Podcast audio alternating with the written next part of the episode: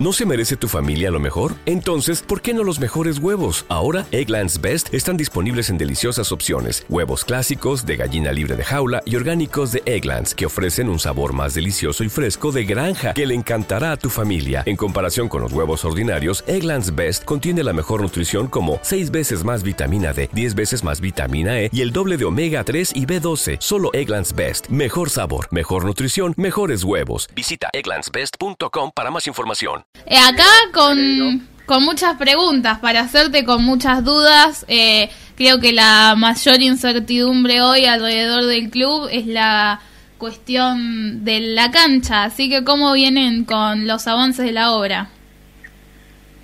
Venimos bien, nosotros ya, seguramente ustedes tomaron conocimiento de que en principio de año largamos un bono de contribución para poder hacer frente a la obra le sacamos 333 números de 30 mil pesos cada uno para poder eh, hacer frente a los gastos que iba a salir la obra. Obviamente que, bueno, la cuestión inflacionaria hizo que cuando sacamos el bono, después vino todo lo que sucedió con la situación actual del país y nos fuimos alejando un poco de los números, pero bueno, eh, hicimos paralelamente también eh, una, una carpeta que fuimos enviando a todas las empresas para contar con donaciones. Eh, la verdad que nos fue muy bien, hemos recibido muchas donaciones de importantes valores y bueno, y ya los números los tenemos todos vendidos, gracias a Dios, y ya arrancamos con la obra. Y en un principio, bueno, cancelamos todos los materiales del riego, nosotros vamos a hacer una ampliación del riego y una automatización de todo el sistema de riego, todo ronda los cerca de 6 millones de pesos, que ya lo cancelamos todo, como también cancelamos la, compra de las 60 bateas de tierra, que la mandamos a analizar, que es la tierra especial, eh, de bajo índice de, sales, así que eso también ya, ya lo tenemos todo listo y ahora estamos bueno por la compra de las semillas, juntando dinero. Y bueno, ya los camiones de tierra, gracias a la colaboración del municipio, que también nos terciarizó las máquinas y les pagamos el combustible y bueno, algunas cuestiones más, eh, ya tenemos el ingeniero agrónomo nivelando el terreno y en breve ya ya vamos a, colocar la tierra dentro de la cancha y vamos a producir el nivelado y después ya el sembrado, si Dios quiere, para mitad de marzo o fines de marzo como última opción, eh, por ahí ya podríamos tener la cancha ya preparada, pero bueno, para que vaya sola, creciendo el pasto y bueno, eh, si Dios quiere, mejorando el campo de juego. Bueno, eh, entonces, eh, más o menos ustedes no pueden hoy hacer un cálculo de hasta cuándo no van a tener disponible la cancha. Mirá, si logramos eh, cumplir con las planificaciones del ingeniero, porque siempre aparecen improvistos, producto a todo, a, cuestiones de planificación, o cuestiones de bueno, monetaria, etcétera, si sale todo como pensamos, por ahí para fines de, de noviembre, principio de diciembre, podríamos hacer el primer uso de la cancha, un uso reducido, pero bueno, podríamos estar ahí. Eh, yo diría que, que, va a ser ahí, seguramente la, la, inauguraremos o bueno, empezaremos a partir la pelota, pero bueno, creo que hasta febrero del año que viene no va a tener un uso oficial. Eh, a lo sumo algún partido de, primera división, por ahí en noviembre, diciembre, si, si llegamos a la instancia del campeonato y demás, que, que por ahí se están hablando, pero eh, si no, calculo que va a ser en febrero del próximo año. Bien, entonces va a ser un año complicado en cuanto a espacios, eh, en todo eso que, que se tiene que trabajar al no tener la, la cancha, pero ya se ha charlado dónde va a jugar eh, Ferroviario a lo largo de todo este año, dónde va a ser de local. Sí, estamos analizando distintas opciones, pero hoy la que más cerraría tanto a la subcomisión de fútbol y la que le hemos llevado la propuesta de la liga es nada más y nada menos que bueno ser visitantes en todo, cada uno de los de, los partidos. Obviamente ceder la localía y bueno y jugar de visitante. Esa es como la opción un poco mayoritaria que tenemos hoy pero bueno puede estar la posibilidad también de alquilar alguna cancha bueno llegar a algún acuerdo con algún club acá de la ciudad pero bueno lo, todavía lo estamos evaluando. Entiendo que hoy el mejoramiento de los campos deportivos algo en el cual muchos clubes han invertido, entonces entiendo que todos los clubes están buscando cuidar también sus, eh, sus campos deportivos con un uso reducido. y por ahí que más allá de que uno alquile el campo de juego y demás, pero se estropea la cancha. Entonces, bueno, creo que la, opción más viable es crear la localidad, ya el cuerpo técnico, la comisión de fútbol ya lo, está planificando así, y bueno, puede ser la opción por ahí mayoritaria. Bien, además de la cancha principal, están también trabajando, el otro día estábamos, bueno, hablando de la reunión de la liga, de que se ha tenido que trabajar en los espacios alternativos, porque Ferroviario tiene muchas disciplinas y tal vez ahora se redujo el espacio y se ha complicado un poco en ese sentido la, la disponibilidad del espacio. ¿Cómo están trabajando en ese sentido? Bueno, venimos bien, nosotros aprovechamos todo el verano, medio que no paramos, porque justo también salió la, obra del taller deportivo, que habíamos hecho la gestión al Ministerio de, eh, de Nación, de Desarrollo Social de Nación, y bueno, eh, preparamos los dos eh, campos de, entrenamiento que teníamos acá, mejoramos la iluminación, uno lo iluminamos completamente nuevo, hicimos todo el cercamiento del sector auxiliar y la cancha auxiliar, que es donde van a jugar las categorías inferiores, que van a, van a tener obviamente localidad, ya la estamos preparando, ya va muy avanzada y bueno, calculo que para mitad de abril o principio de abril, mitad de abril ya podría estar en condiciones para para que tanto las categorías de inferiores como el fútbol femenino puedan eh, tener su localidad en nuestra institución. Así que bueno, venimos a contrarreloj, pero bueno, vamos más organizados. Y estamos, la verdad, bastante mejor organizados que el año anterior con el uso de los espacios. Así que, eh, por un lado, estamos un poco eh, desorganizados en cuanto a, al, desorden que hay físico del club, pero bueno, lo que es espacio y eso hoy la disciplina está mucho mejor organizada. Hablabas ahí, nombraste al femenino, así que antes de ir con la primera, aprovecho a preguntarte, eh, ¿cómo, ¿cómo está en ese sentido ferroviario? Porque sabemos que va a estar un tanto complicado, tal vez el, el torneo femenino con tan pocos equipos, pero ¿qué, qué, qué posición toma ferroviario hoy en cuanto al fútbol femenino? Y mira, eh, yo tengo incertidumbre, no, no quiero que el fútbol femenino deje de, de continuar, tanto en nuestro club como en la liga. Creo que fue muy positivo que se haya incorporado mujeres deportistas al fútbol, creo que algo que lo jerarquiza. Creo que lo que se viene, uno ve un montón de ligas eh, del interior y ve que el fútbol femenino va tomando una preponderancia importante, va, va desarrollándose la disciplina la cuestión acá pasa que hay pocos, son cuatro solamente los, los equipos de la Liga de Fútbol que poseen categoría juvenil. Entonces eso nos limita mucho y bueno, y ahí es donde se, eh, se establece cuál es el criterio, eh, cuál es el límite de edad para, para las deportistas, para las mujeres. Y bueno, eso fue lo que el otro día se hablaba en la reunión de capaz poner eh, un límite a la edad como para poder que se desarrolle el fútbol femenino juvenil eh, pero bueno, son todas como viste propuestas que bueno hay que sentarse y establecer un criterio y bueno, creo que eh, deberíamos intentar ir para adelante, o sea, que no se caiga la, estructura del juego femenino que tanto costó los distintos clubes. Eso seguramente va a ser un tema que, se va a charlar en la próxima reunión de la liga, así como cómo se va a estar jugando el torneo de, de primera y de reserva. ¿Ustedes tienen pensado algún eh, alguna propuesta de torneo? Están están armando una propuesta, la verdad que no te puedo adelantar porque no no la leí.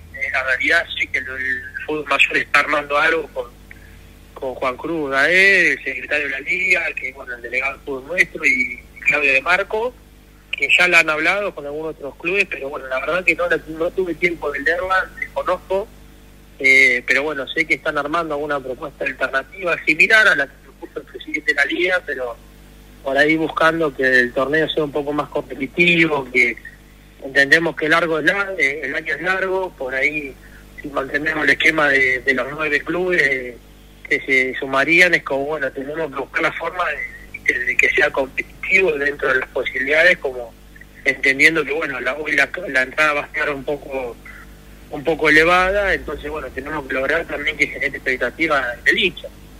Eh, pero bueno, nada, está todo está todo arriba de la mesa, yo calculo que ya mañana va a haber algún tipo de decisión, esperemos y bueno, para ver si si podemos cumplir con la meta de que el torneo comience el 16 de, marzo, que era por ahí lo que se había consensuado. Bien. ¿Y cómo, cómo comenzó la, la pretemporada? Ahora que nombrás, están planificando ya parte de fútbol mayor. ¿Cómo han comenzado los entrenamientos?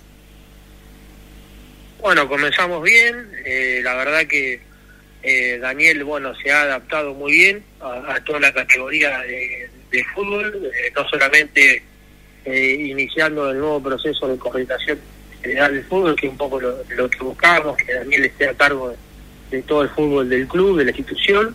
Pero bueno, hoy hoy hicimos una reestructuración donde los deportistas de la quinta división, la tercera y la primera están entrenando juntos, entendiendo que tenemos una gran cantidad de, de jóvenes que deportistas, futbolistas, que bueno, están los chicos de quinta son los que están en reserva y a veces aparte teniendo sus primeros minutos en primera, entonces bueno, vimos que era correcto que el entrenamiento sea en conjunto entre las tres, entre, las tres categorías.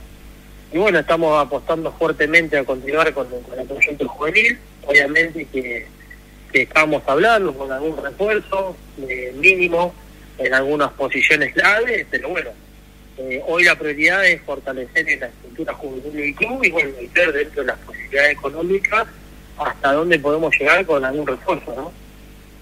¿Ha tenido muchas bajas el plantel? No, hasta ahora no, gracias a Dios lo veo lo veo muy sólido.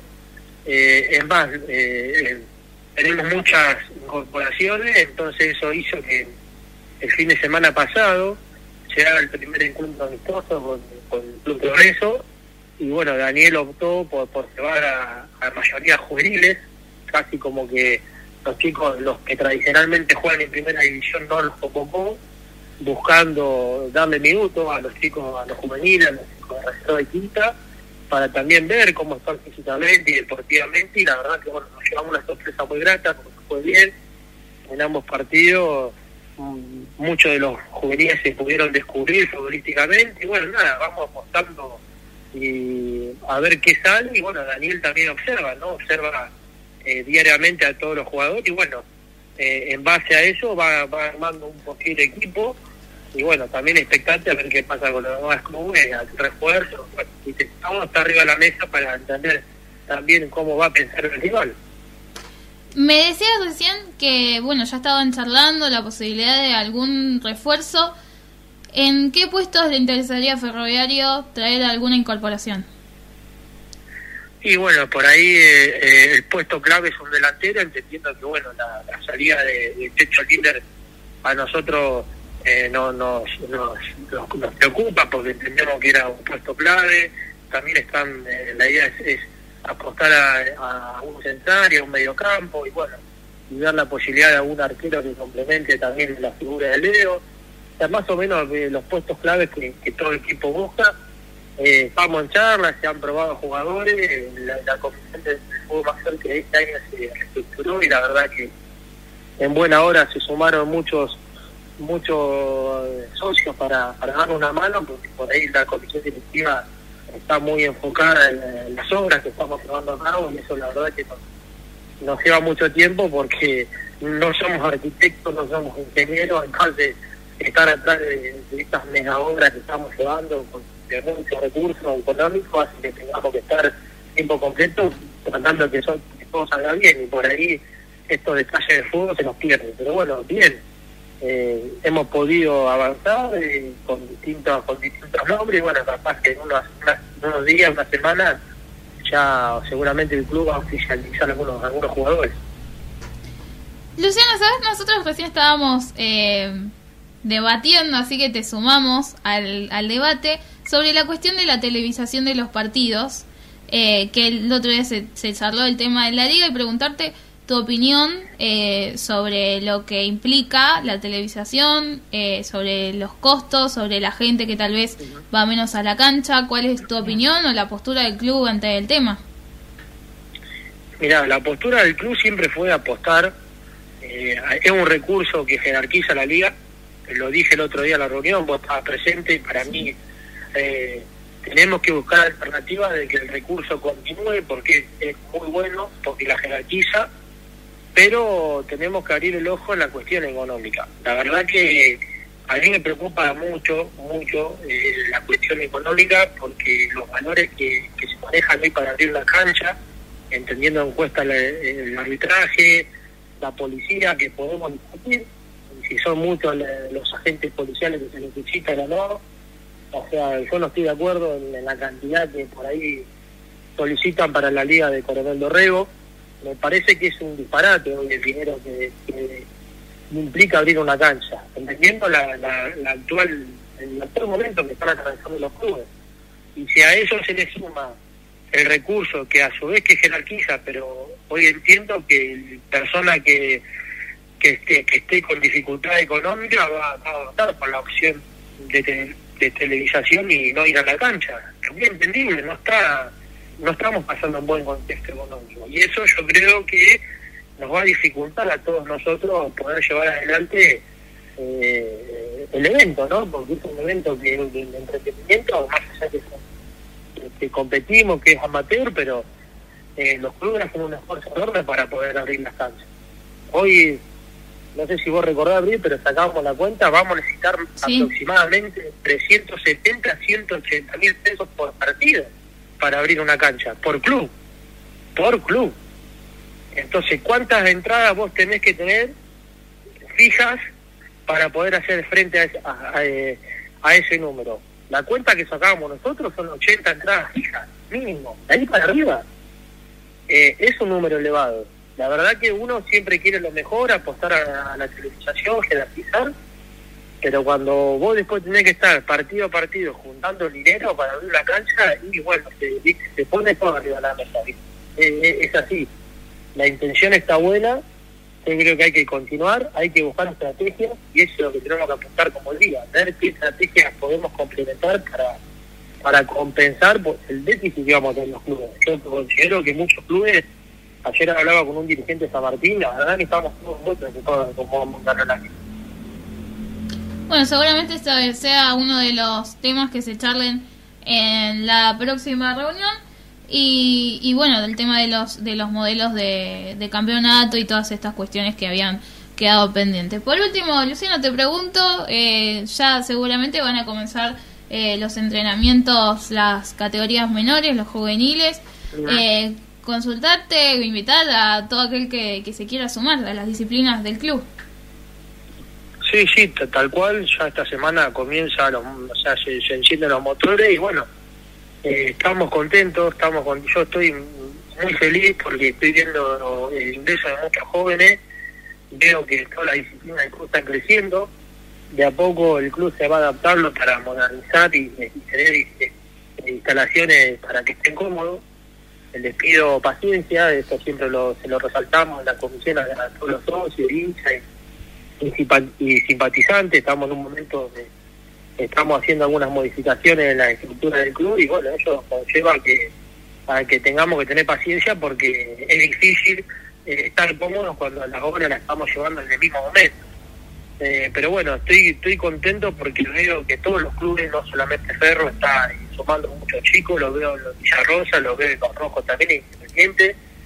Y bueno, ojalá que, que todos los clubes mantengan este nivel de participación de, los jóvenes de Dorrego a pesar del difícil momento, ¿no? Y, ojalá que los clubes puedan sostenerse en ese difícil momento, ¿no? Que no, que no se caigan. Creo que eso tenemos que, por eso tenemos que ayudarnos entre todos en este, en este momento para salir adelante. Luciano, te agradezco mucho por charlar con nosotros y seguramente ya nos estaremos viendo. Gracias. Bueno, te agradezco, Abril, gracias Tole también. Abrazo, Colo, gracias. Bueno, lo mejor para ustedes. Gracias, abrazo grande. Abrazo, chao, chao. Bueno, el Colo, Ripoll, el presidente de Ferroviario.